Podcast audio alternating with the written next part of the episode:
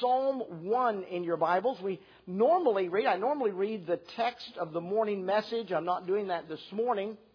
Instead, I want to read with you Psalm 1 in your Bibles. We'll do something else a little bit different that uh, we don't normally do. We'll read responsively. We haven't done that in a long time.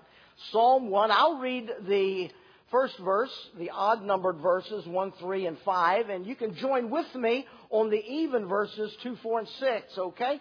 First song in Israel's songbook, Psalm number 1. The Bible says, Blessed is the man that walketh not in the counsel of the ungodly, nor standeth in the way of sinners, nor sitteth in the seat of the scornful. But his delight is in the law of the Lord, and in his law doth he meditate day and night. And he shall be like a tree planted by the rivers of water, that bringeth forth his fruit in his season. His leaf also shall not wither, and whatsoever he doeth shall prosper. The ungodly are not so, but are like the chaff which the wind driveth away. Therefore the ungodly shall not stand in the judgment, nor sinners in the congregation of the righteous. For the Lord knoweth the way of the righteous, but the way of the ungodly shall perish. Let's take our Bibles and turn to the Gospel of Luke, chapter 22. Gospel of Luke, chapter 22 in your Bibles. Luke chapter 22. You know, a lack of reasoned intelligence may seem insignificant in advance. Maybe everything will work out okay. Maybe it won't be too bad. Maybe. But when reality devastates, one wonders what were you thinking? And such has filled the 24 7 news cycle over the last week. And we're still stunned in disbelief over what America did regarding Afghanistan. But is that merely a small scale model of what mankind has done regarding underestimating the awfulness of sin and ignoring its horrendous consequences? Do we really give serious thought to what God's intelligence has plainly spelled out for thousands of years? The bottom line up front on your worksheet, sermon worksheet this morning is two simple words. Sin crushes sin crushes. The intelligence is plain. The intelligence is clear. And for thousands of years, God has told His created world that sin crushes.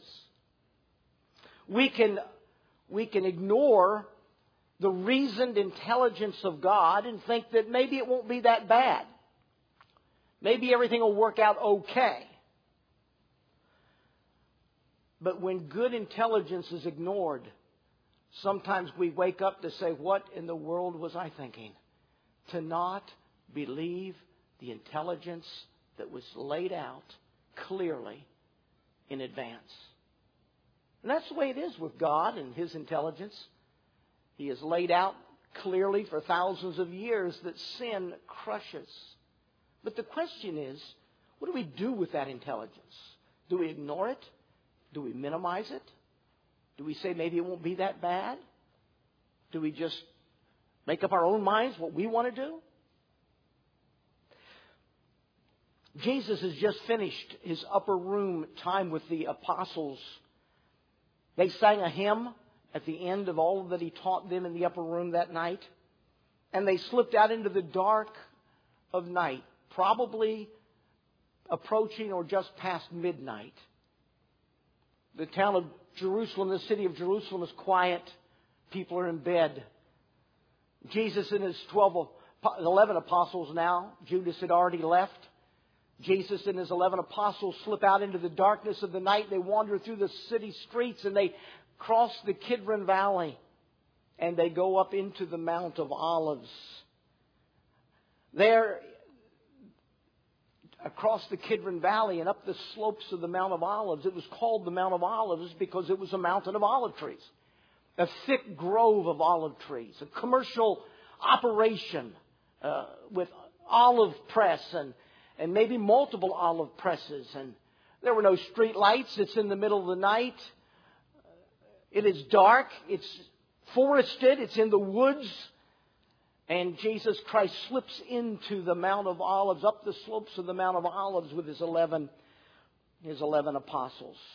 Our focus today is on this garden called the Garden of Gethsemane there with this olive grove and this olive press in Jesus' day. Let's look and see what it looked like. Where it was, at least, not specifically what it looked like, but where it is, just so you can fix in your mind where this was occurring. City of Jerusalem, temple platform, the area of the city, somewhere in that area, Jesus and the apostles had spent Passover evening observing the Passover meal in an upper room. They left, they wandered through the streets, they came, they crossed the Kidron Valley, and they came up the slope of the Mount of Olives. That grove of trees. The next slide kind of gives a little bit of an artist's depiction of what it would have looked like in Jesus' day. This would be a picture of the temple platform as it existed in Jesus' day, and Herod's temple that was on the temple platform. And then the Kidron Valley, and then in the foreground, uh, as the slope came up to the Mount of Olives, there was this massive olive grove, this, this grove of olive trees, and the olive press where they would press the oil from the olive. In this next picture, we see if you were there today, if you went to Israel today and you were standing on the temple platform area looking across to the Mount of Olives, you would see a religious building, a Christian religious building. It's called the Church of the Agony. Uh, it has a uh, enclosed area right here, enclosed by stone wall and buildings. And in that enclosed area, they have some ancient olive trees believed by many to have regrown from the roots of the olive trees that were there in Jesus' day. Olive trees reproduce through its root system, sending up shoots. We know from the historian Josephus that in 70 AD, the Roman armies cut down every tree around Jerusalem. So we know all the olive trees were cut down in 70 AD. But those olive trees would have recreated that grove of olive trees from its root systems and some of these trees give the appearance and are believed by some to be the reforesting of the Mount of Olives from the roots of the olive trees in Jesus' day. If you were to go there, you would go into that walled enclosure, and here's what you would see if you went in there. I know it's hard. By the way, our projector is officially in the United States. we are patiently waiting. They keep buying on another week, another week, another week. They, they are telling us it's going to be on the East Coast sometime this week. And so maybe, maybe within a couple of weeks we'll have our new projector in. I apologize for how difficult it is to see, but these olive trees, ancient olive trees throughout the Garden of Gethsemane, uh, or the, uh, what is known as the Garden of Gethsemane today, uh, where uh, people go and see what the olive trees look like and, and, and stand on the very ground where Jesus Christ and the 11 apostles took uh, the, uh, their apostles up. If you were, this next screen shows if you were standing looking from the, these olive trees, this grove of olive trees, and you were looking back to the temple platform, you can see it's just over the valley as the land goes down into the Kidron Valley and then comes back up as it goes up the Mount of Olives. Uh, this is the, the Garden of Gethsemane. The next screen, if you were to be, go there and visit, uh, in that area, it's hard to see, but there is a, a um, stone relief. Here's a little bit larger of Jesus Christ kneeling and just falling on a rock there, weeping in the Garden of Gethsemane. And uh, Pragya is trying to get the very best angle picture she can get, and uh, Raj is patiently waiting for her to get her picture. And uh, there, when our group was over a few years ago in the Garden of Gethsemane, the next picture just gives a little bit more of a close up of that of that um, relief that is there for people to be mindful of the most important event that happened in that Garden of Gethsemane. You know, olives were Israel's most important, most significant crop. Olives and the oil that was pressed from the olive was used for food. It was used for their lighting, to light their lamps. It was used for lubrication. It was used on their skin. It was used medicinally in healthcare. It was used for ceremonial purposes in anointing with oil kings and, and people of, of, of uh, that had been put in ministerial positions. And so uh, the, the olive oil was a very significant uh, product of Israel, their most important product. Extracting the olive oil from the olives involved picking the olives, cracking or breaking the olives open, uh, breaking them down into a paste, and then crushing them to get the oil from that. This plays into a significant role on what happened in the Garden of Gethsemane this night.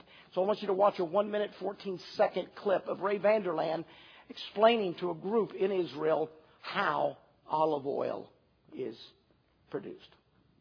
Eating industry of this town. When you finally got the olives, here's how you process them. You put the olives in this sea, it's called, yam, sea, like the Sea of Galilee, sea.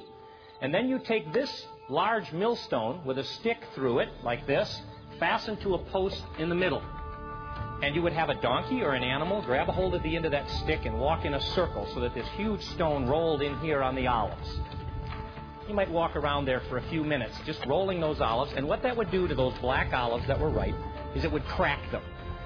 When they're finished cracking these olives, they scoop them up and they put them into a bag. It looks a little bit like a burlap bag. They bring them over to this instrument, large stone column here, which they then lift up and they stack those bags of olives down here on this base. And then they set this large stone pillar back down on the olives, and they leave it stand there. As that enormous weight begins to set down heavily on those olives, after a few minutes, that very precious oil begins to drip down into this groove and down into the pit where it's caught. The key is the weight of that stone that is put upon a stack of, of burlap bags filled with crushed olives. And the weight of that stone sitting on that would gradually and slowly cause the oil to be pressed out of the olive. That precious, life giving oil that would be pressed out of and squeezed out of the crushed olives. That stone is a Gethsemane. That's what the word Gethsemane means. It's made up of two words. One word is, is uh, pressure. One is, ol- is olive. It's, it's the pressure, the crushing, the pressure that would weigh down upon uh, the, uh, the olives. The word Gethsemane means olive press, the pressing down of the olives. When we call this the Garden of Gethsemane, we call it the garden where there was an olive press. This was a big operation. They would pick their olives, they would crush their olives, breaking them up, putting them in bags, then putting a Gethsemane on top of the broken up olives. And that Gethsemane, the weight, the great weight, created great pressure to crush and to squeeze the very life out of the olive to give them the precious oil that they required to live. What are the lessons coming out of this story of Jesus going into the Garden of Gethsemane? Well, there's four simple stories. There's four stories. The first story is a simple story. It's the story of Jesus' pattern of life. You're in your Bible at Luke chapter 22. I want to begin reading. We haven't read the text yet, so I want to begin reading in verse 39. Luke 22, 39, the Bible says, that he came out and went as he was wont to the Mount of Olives. and his disciples also followed him. And when he was at the place, he said unto them, Pray that ye enter not into temptation. And he was withdrawn from them about a stone's cast, and kneeled down and prayed, saying, Father, if thou be willing, remove this cup from me. Nevertheless, not my will, but thine be done. There appeared an angel unto him from heaven, strengthening him. And being in an agony, he prayed more earnestly. And his sweat was, as it were, great drops of blood falling down to the ground. And when he rose up, he was come to his disciples. And when he rose up from prayer, he was come to his disciples and found them sleeping for sorrow. And he said unto them, Why sleep ye? Rise and pray, lest ye enter into temptation. Four stories. The first is a simple story. It's a simple story of Jesus' pattern of life. Verse 39 says, And he came out and went as he was wont. Do you notice that phrase, as he was wont? As was the pattern of his life. As he typically, ordinarily did. Jesus was a prayer warrior. The simple story of Jesus' life was a pattern of prayer. His followers followed him to this place of quiet solitude, where in the middle of the night, in the blackness of the night, in this grove of olive trees, they could easily find a place to be alone. And Jesus Christ, as he was wont to, as his pattern of living was, he would find a secluded place where he could spend time in prayer. It was his custom to retire to this place of prayer whenever he was in Jerusalem. And he came to Jerusalem several times during his ministry. And he traveled back and forth between Jerusalem and Bethany. And he would go right up this, this hill, this Mount of Olives, as he was leaving Jerusalem to go over uh, to Bethany, a couple of miles away. And as he was wont, he would take advantage of this secluded place to spend some time alone and to pray. For Jesus, prayer was like breathing. It's life. It's reaction to situations. It's constant and it's continuous. It flows naturally out of a relationship. Isn't that what communication is? if you have a relationship with someone, if they're meaningful to you, what flows naturally is to talk to them.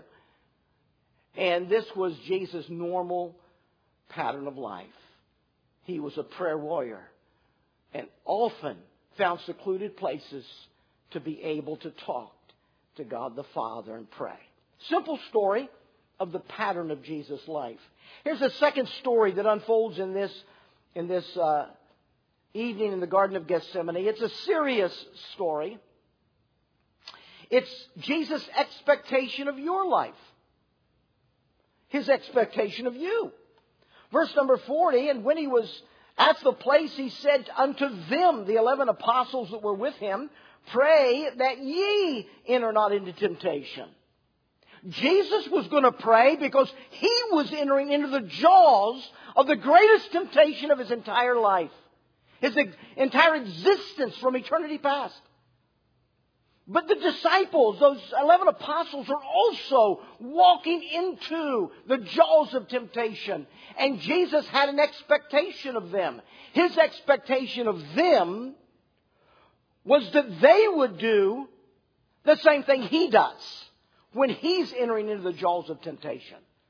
And so he says to them, I want you to pray here in the Garden of Gethsemane tonight. Jesus instructed them to spend time that night in prayer because of the coming temptation. Temptation to sin, to doubt, to forsake. It's very real. He's already tipped off the apostles in the upper room. He, the Bible says that Jesus Christ told the apostles that Satan hath desired you. And he used the plural pronoun you. Satan desires you men to put you in his sieve. And then he said to Peter, Peter, I prayed for thee And by the way, he used the singular pronoun thee. The Bible's very careful. The these and the thous are there for a purpose. They teach us the difference between the singular and the plural when Jesus is talking to a group versus when Jesus is talking to an individual. Those are important distinctions in our King James Version of the Bible. And so Jesus said to Peter, I have prayed for thee. You know why? Because Jesus didn't pray blanket prayers. God bless all of them. Just bless everybody. Heal all the sick. Save all the lost. Blank. When Jesus prayed, he said, Satan desires you, but I have prayed for thee, Peter. Because prayer is specific. Praying for people, for individuals, for situations. And Jesus Christ takes the apostles into the Garden of Gethsemane, and Jesus has an expectation that those 11 apostles are going to spread out in the garden, and they're going to spend some time communicating with God the Father because they're getting ready to go into the most horrendous experience of their life. And he has an expectation. It's a serious story of Jesus' expectation for his people to pray as they face extreme events. You understand that the guard at the door of your life, designed to keep sin away, is a vibrant prayer life. The doors that guard your life to keep sin out of your life is a vibrant prayer life. And Jesus expects each of us as His children to have a vibrant prayer life, lest we succumb to temptation. And Jesus taught us when you pray, pray our Father which art in heaven, hallowed be thy name, thy kingdom come, thy will be done. And what was the last topic He told us to pray about? Lead us not into temptation, but deliver us from evil. The fifth topic of prayer that Jesus told us to develop a prayer life around is to pray for God's help and strength at times of temptation in our lives. Jesus has an expectation of his followers. His expectation is that we be prayer warriors like he is a prayer warrior. That we be people who have guarding our lives to keep sin away, a vibrant prayer life that's powerful and important in our lives individually. He also expects that to be true of his churches.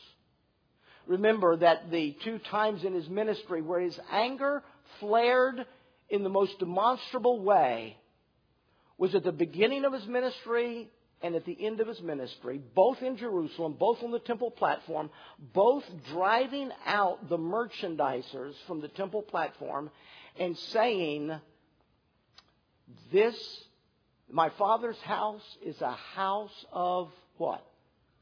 Prayer. Not a house of music, although they sang and had choirs. Not a house of preaching, although they preached, they preached and taught the Word of God.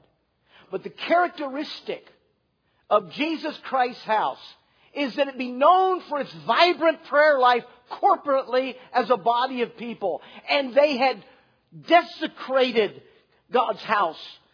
And it was no longer a house of prayer. And Jesus' anger flared the most demonstrable way, twice, both about the lack of corporate prayer in his house. Jesus expects his followers to pray, and Jesus expects his churches to pray. Prayer is the heartbeat of power and energy and accomplishments, strength that drives everything in God's church. Without prayer, we're going through motions. There's a third story that comes out in this, in this amazing time. The simple story is that Jesus was a man of prayer. The serious story is that Jesus expects us to be people of prayer individually and corporately. And the third story is a sobering story. It's a sobering story about Jesus' agony in the Garden of Gethsemane. Our text in verse number 41, after he had told the disciples to pray, and by the way, the um, Luke just gives an abbreviated uh, description. Matthew and Mark both go into more details on how Jesus told the disciples to pray. He then went a stone's throw away. He prayed, came back, found them asleep, woke them up, told them to pray, went away, prayed again, came back, found them asleep again, woke them up, told them to pray, went back and prayed a, a third time, came back, and finally says, the enemy's at hand. And so Luke just summarizes it all down. And he's told them to pray. And then verse number 41, he was withdrawn from them about a stone's cast and kneeled down and prayed, saying, Father, if thou be willing, remove this cup from me. Nevertheless, not my will, but thine be done. And in verse 44, and being in an agony, he prayed more earnestly, and his sweat was as it were great drops of blood falling down to the ground. This is a sobering story. It's a sobering story of the agony that Jesus Christ experienced in the Garden of Gethsemane. You know, Jesus Christ was a serious person. The Bible never records that Jesus laughed. I believe he did laugh. I, I, don't believe that. It doesn't say that he didn't laugh. It just never tells any experience or situation where he laughed. He wasn't a light-hearted individual. The, the, the Chosen series has been extremely popular. I've watched all of them. I've enjoyed them immensely. However, they, they have chosen the whoever produced it chose to create a personality for Jesus Christ that you won't find in the Bible. You find something very different in the Bible. Jesus Christ was a serious person. In Isaiah 53, the passage we looked at in the last message in this series, the Bible describes Jesus Christ, his personality, his life, as a man of sorrow, acquainted with grief. That's God's biblical overriding umbrella description of the personality of Jesus Christ. He's a man of sorrows, acquainted with grief. Mark 3 5 says he looked with anger, being grieved the, for the hardness of their hearts. Mark 7 34, he looked up into heaven and sighed. Mark 8:12 he sighed deeply in his spirit. John 11:35 Jesus wept. Luke 13:34 Jesus said, "O Jerusalem, Jerusalem, how often would I have gathered thy children together and ye would not." Luke 19:41 he beheld the city of Jerusalem and wept over it. And now in Luke 22 we find him in the garden of Gethsemane broken in agony, weeping uncontrollably. Jesus Christ in the garden of Gethsemane is experiencing the deepest agony of his entire existence as eternal God. Something is happening here that's never happened before. Something is going on here that is extreme. What's happening right now, Jesus is praying more earnestly than he'd ever prayed before. Mark's record, a little fuller than Luke's record, records, and he taketh with him Peter, James, and John. He took the eleven to the uh, to the Mount of Olives, and then he left eight of them, and he took three of them, Peter, James, and John. They went further into the forest, and then he left them, and he went a stone's throw beyond them. And he began to be sore amazed, the Bible says. The, the, the word amazed, the phrase sore amazed, speaks of astonishment being affrighted. And he began to be sore amazed and be very heavy. The weight was bearing down upon him. The Gethsemane stone was crushing him in the garden of crushing. And Jesus Christ is very heavy. And he said, My soul is exceeding sorrowful unto death. He said, the pressure, the weight has pushed me physically as a man to the point that I'm hovering just above death. I'm at the point of collapsing and my heart giving way. Hebrews 5 7 speaks of this very moment and says, Who in the days of his flesh, when he had offered up prayers and supplication with strong crying and tears unto him that was able to save him from death. He was there talking to God the Father. If this cup could, could, if, could this cup pass from me? Talking to the one who had the power to deliver him from death. And he was talking to God with strong crying and tears, Hebrews tells us. Jesus is at the point of the greatest agony that he'd ever experienced in his eternal existence. The weight upon his heart is crushing him. He's hovering just above death. He's weeping uncontrollably. He's collapsing and falling prostrate on the ground. He is in severe agony. Remember, he took the apostles to the garden of crushing, the garden of Gethsemane. The text in Isaiah 53 that we read last week says he was wounded for our transgressions. He was bruised for our iniquities. You know what a bruise is? A bruise is when there's a crushing that releases blood into the, into the tissue. And then you have a bruise. When the Bible says he was bruised for our iniquities, it means he was crushed. He was pressed because of my sin. The pressure was extreme and horrendous. And the pressure pressing down upon him, he was bruised. He was crushed for my iniquities. What was going on in the Garden of Gethsemane? 2 Corinthians 5.21 tells us, For he hath made him to be sin for us who knew no sin. The sinless, spotless, eternal God who had never thought an evil thought, who had never felt the taint of sin, who had never felt the dirtiness of sin, the one who knew no sin, had to become sin. No, it was more than just writing the check to redeem, pay somebody else's bill. Write the check, it's no big deal. I've got the money in the bank write the check, walk away. No, no, no, no, no, no, no, no. He became sin.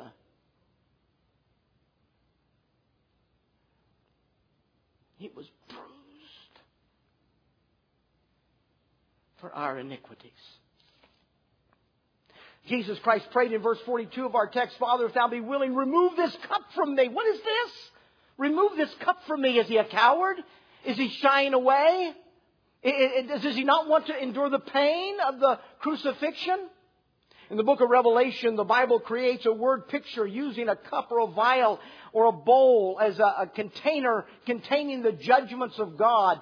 And God sends the angel with the vial or the bowl and they, he pours out the judgment of God upon a rejecting world. Jesus Christ said, if, if it's possible that this cup might pass, what is the cup? It's the container. It's a word picture of the container of the judgment of God that was being poured out upon his very soul. As he became sin, that I might have the opportunity to be made the righteousness of God in him. What is this? Jesus Christ is anticipating becoming sin. Earlier in the upper room, Jesus Christ took the cup with the fruit of the vine in it. He said, This cup is the New Testament in my blood, or the new covenant in my blood, which is given for you. The cup contained the shed blood, the poured out blood, the bruised as the Gethsemane pressed down on the olives to the, the horrendous pressure, the horrendous stress, until finally the olive oil trickled out into a container. The cup was the cup of a new agreement that God would make with man, where Jesus would be crushed under the weight of God's judgment, bringing out the very lifeblood. And Jesus Christ said every time the church meets together and observes the Lord's Supper, this cup is the new covenant, the New Testament in my blood. Jesus Christ says, if this cup can pass from me, I, I, I don't want to become sin. The, the, the, judgment of God upon the sin that Jesus Christ was anticipating becoming. He's wrestling with the coming judgment of God as he bears my sin. He's struggling to the extreme at the brink of death as he enters the jaws of temptation. He had told the disciples that they needed to pray lest they enter into temptation. He's praying because he's entering into temptation. But I want you to understand that the temptation that the disciples will enter into and the temptation that Jesus is entering into are polar opposites. What's in this cup? What is Jesus feeling such strain, such pressure? What is it that's so heavy that it's crushing him? What is it that Jesus so abhors? Jesus is holy God and sinless man in his incarnation, and I am sinful man. I'm tempted to hold on to my sin. Jesus was being tempted to hold on to his holiness and not become sin. Polar opposites. Satan tempts me to hold on to my sin and not come to righteousness. Satan tempted Jesus to hold on to righteousness and not become sin.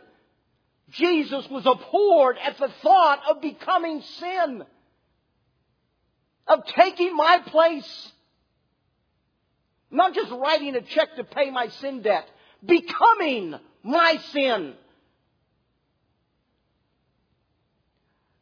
Unholy impulses reside in me, but only holy impulses resided in Jesus Christ. I struggle because the power of evil is strong in me, but Jesus struggled because the power of holiness was strong in him. How could he bear becoming sin? He was holy, eternal God. It was abhorrent to even contemplate becoming sin. He agonized. Jesus, from eternal past, had known only the power of holiness. Every thought, every word, every deed was only holy and I struggle against three driving powers the lust of the flesh, the lust of the eyes, and the pride of life. Jesus struggled against three all consuming impulses holy, holy, holy. Lord God Almighty, he had heard from eternity past as the angelic beings hovered around his throne, declaring him to be holy, holy, holy. Jesus Christ, holiness. Jesus Christ, in all of his perfections is contemplating becoming you, becoming me. And he's tempted to hold on to his holiness and not become filthy dirty with your sin. I struggle to abandon sin and embrace holiness Jesus was struggling with the need to abandon holiness so that he could embrace my sin. Sin was so repulsive to him. He's fighting against holy impulses in order to be made sin. Satan tempts me to embrace sin while Satan tempts Jesus to embrace holiness and reject my sin. Satan always tempted Jesus to embrace what he had the right to keep for himself. There, after the wilderness uh, uh, fast in the wilderness at the beginning of his ministry, Satan came to him and said, Cling to the right. You have the right to be satisfied with food. Cling to your own right.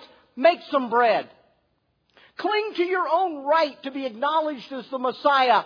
Leap off the top corner of the temple enclosure and let the angels catch you in midair and bring you down so that everyone will know you're the Messiah. You have a right to that. Jump! You have a right to have all the kingdoms bow at your feet. If you'll bow at my feet, I'll give you the kingdoms of the world without having to become sin.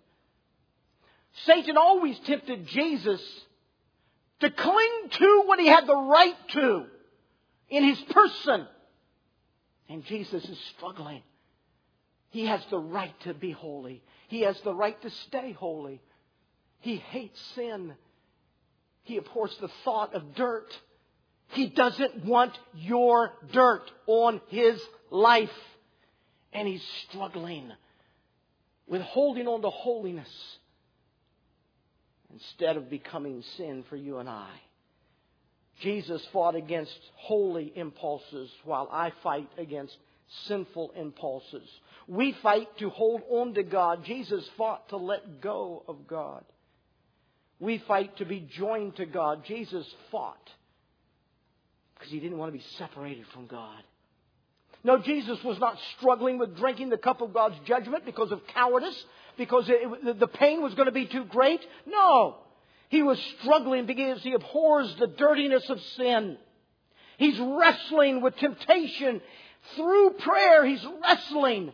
And he recommends his disciples, even though their temptation is polar opposites from his temptation, he advises his apostles to handle their temptation the same way he's handling his.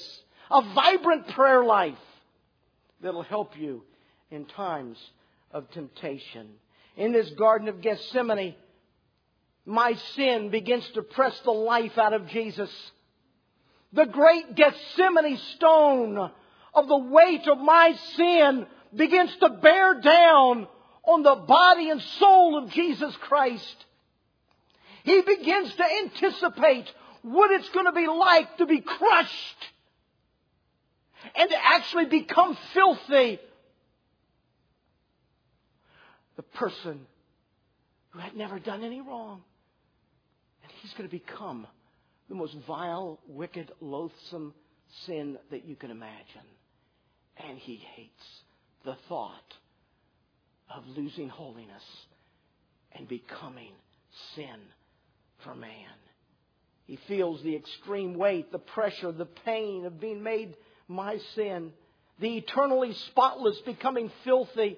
The one untainted by even the slightest sin becoming the vilest of all of my sin I ever committed. The weight was becoming unbearable. The tension and pressure was increasing. His pulse quickened. His skin became clammy. Breathing became labored. Panic was setting in. He fell prostrate on the ground. He struggled up and, and struggled a little further and fell on the ground.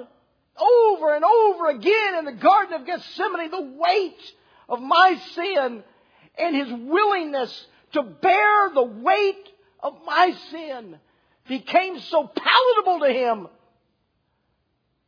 He said, I feel like I'm about to die. And he wept uncontrollably in the garden of the weight of a Gethsemane stone, crushing him, bruising him, as he anticipated taking my sin. The awareness of the withdrawing Father, the awful reality of abandonment by his eternal co equal. Psalm 22 that describes all of the various sufferings that Jesus endured. It wasn't the physical suffering that was mentioned first. It wasn't the emotional suffering of the mockery that was listed first. Psalm 22 opens with Jesus crying out, My God, my God, why? Why have you turned your back on me? We have eternally been in fellowship. We have eternally been at one with one another.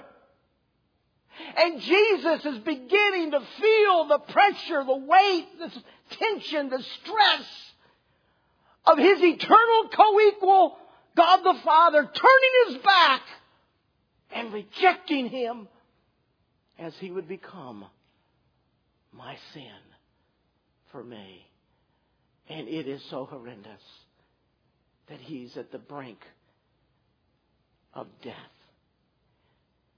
Verse 44 says it was so horrendous that sweat, as it were great drops of blood, were not just beating up on his forehead, they were falling to the ground. It, it's a medical condition, it's, it's a known occurrence. It's called hematidrosis. It's, It's when a person is under such severe stress and strain, when a person is under such severe anxiety and the pressure and the strain and all that has happened can actually cause the capillaries to burst and release blood into the sweat glands, mixing with the sweat, and then as the sweat pours, comes through the pores, it, it becomes a mixture of sweat and blood, so it's a bloody looking sweat and the Bible says that the tension, the pressure, the stress, the anxiety, the weight of the Gethsemane of my sin crushing him, bruising him, breaking him. Physically, his capillaries began to burst. Sweat began to flow freely from the pores, not just beaded up on his brow, but running down his face, drenching his clothes, dropping onto the ground. He was a sweaty, bloody mess.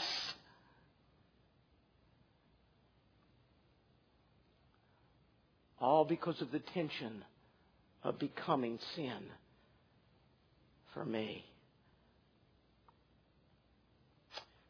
Alone, Jesus was pressed by my sin. Alone, he cried to the Father and shared his deep agony with the Father. Alone, he expressed his being repulsed by the horror of becoming sin and being abandoned by his Father. And alone, he declared his willingness to go through all of that and to drink the cup that he might establish a new covenant with his creation. A covenant that would offer them forgiveness, that offer them hope, that would offer them heaven through his shed blood on Calvary, only a few hours away from the Garden of Gethsemane. That brings me to a final story. It's a stunning story. It's a stunning story. Verse number 43 says, And there appeared an angel. It's a stunning story. Jesus' helper shows up. This is amazing. Do you realize that there are only two times during the earthly ministry of Jesus Christ that angels showed up to help him? What does God need help for? What, what does Jesus need an angel for? He's God. What, what does he need help for? Two times angels showed up. One was at the temptation in the wilderness after Satan had tempted him to claim what was rightfully his without the cross. And the second time was here in the Garden of Gethsemane when Satan had tempted him to hold on to his holiness and not drink the cup. And twice, God dispatched an angel to come to Jesus' side and help him. In the in the horrible moment that he was enduring under the temptation of Satan. Our text says that the angel came strengthening him. The word strengthening, a synonym for strengthening is, one of the synonyms is invigorating. Invigorating him. Helping him to overcome the awful, horrendous stress and pressure he'd gone through and the angel comes and invigorates him. Dr. George Matheson said every life has its Gethsemane and every Gethsemane has its angels. I'm, I'm glad for that. Do you understand what, what is happening when, when God dispatched an angel to help Jesus? You understand that God is doing for Jesus what he promises to do for you. Only you need an angel a whole lot more often than Jesus needed angels. Because you're not God. Hebrews chapter 1, the Bible says, But to which of the angels said he at any time, Sit on my right hand till I make thy enemies thy footstool? He was comparing angels to Jesus, and Jesus was far above angels. And then he describes angels. He says in verse 14, Are they, the angels, not all ministering spirits sent forth to minister to them who shall be the heirs of salvation? God dispatches angels to those who are saved to minister to those who are the inheritors of salvation through the shed blood of Jesus Christ.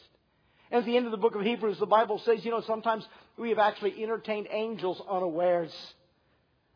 There are actually times in your life where God sends an angel. They materialize. They look like a human being. They help you through a, a time of great disaster.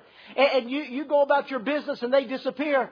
And God says, we have entertained angels not even knowing it. I wonder how many times an angel's come to help you and you didn't even know it was an angel. And afterwards, they disappeared and you didn't realize it and, and you had entertained an angel unawares. God takes care of those whom he loves.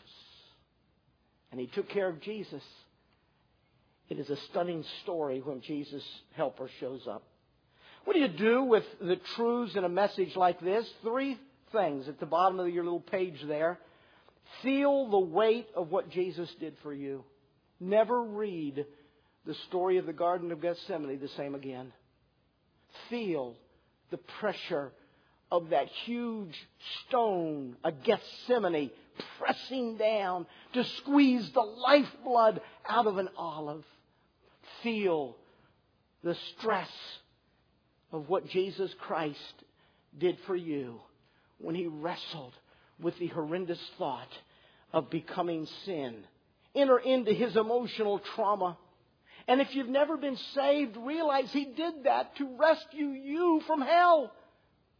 He did that because he was willing to go through that becoming your sin and bearing the judgment of God so that he could freely offer you salvation.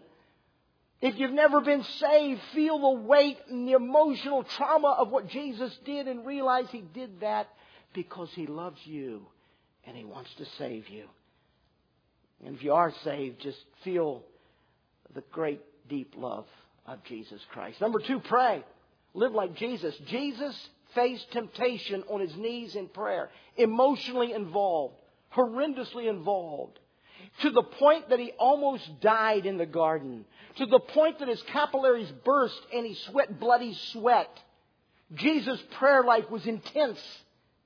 Pray so that you could have a vibrant prayer life keeping sin out of your life. And number three, soak up the joy that flows from the reality that God dispenses angels to minister to you when you're in trouble. So whatever your trouble, whatever your situation in life, whatever the exigency is that has got your back against the wall, take heart that if it gets bad enough, Jesus will dispatch an angel to come to your side and to help you in the time of your greatest need. Feel the trauma of God taking your sin. Pray that you can keep sin away from your life and soak up the joy of knowing how much God takes care of those whom He loves.